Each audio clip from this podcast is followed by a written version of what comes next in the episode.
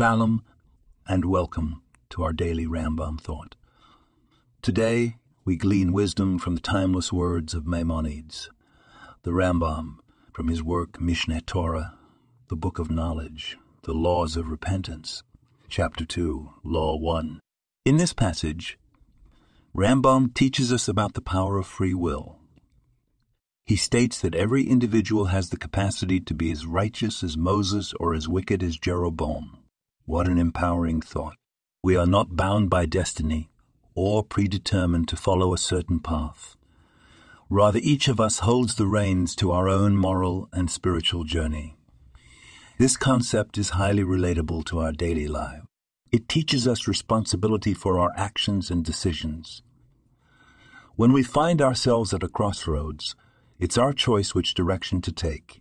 We can't blame our circumstances or upbringing for the choices we make today.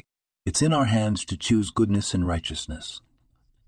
Let this teaching encourage you to exercise your free will wisely.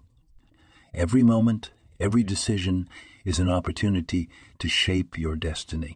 Choose a path that leads to growth, kindness, and connection with the divine. Thank you for joining today's reflection. May it inspire you to make choices that bring light into the world. This podcast was produced and sponsored by Daniel Aronoff.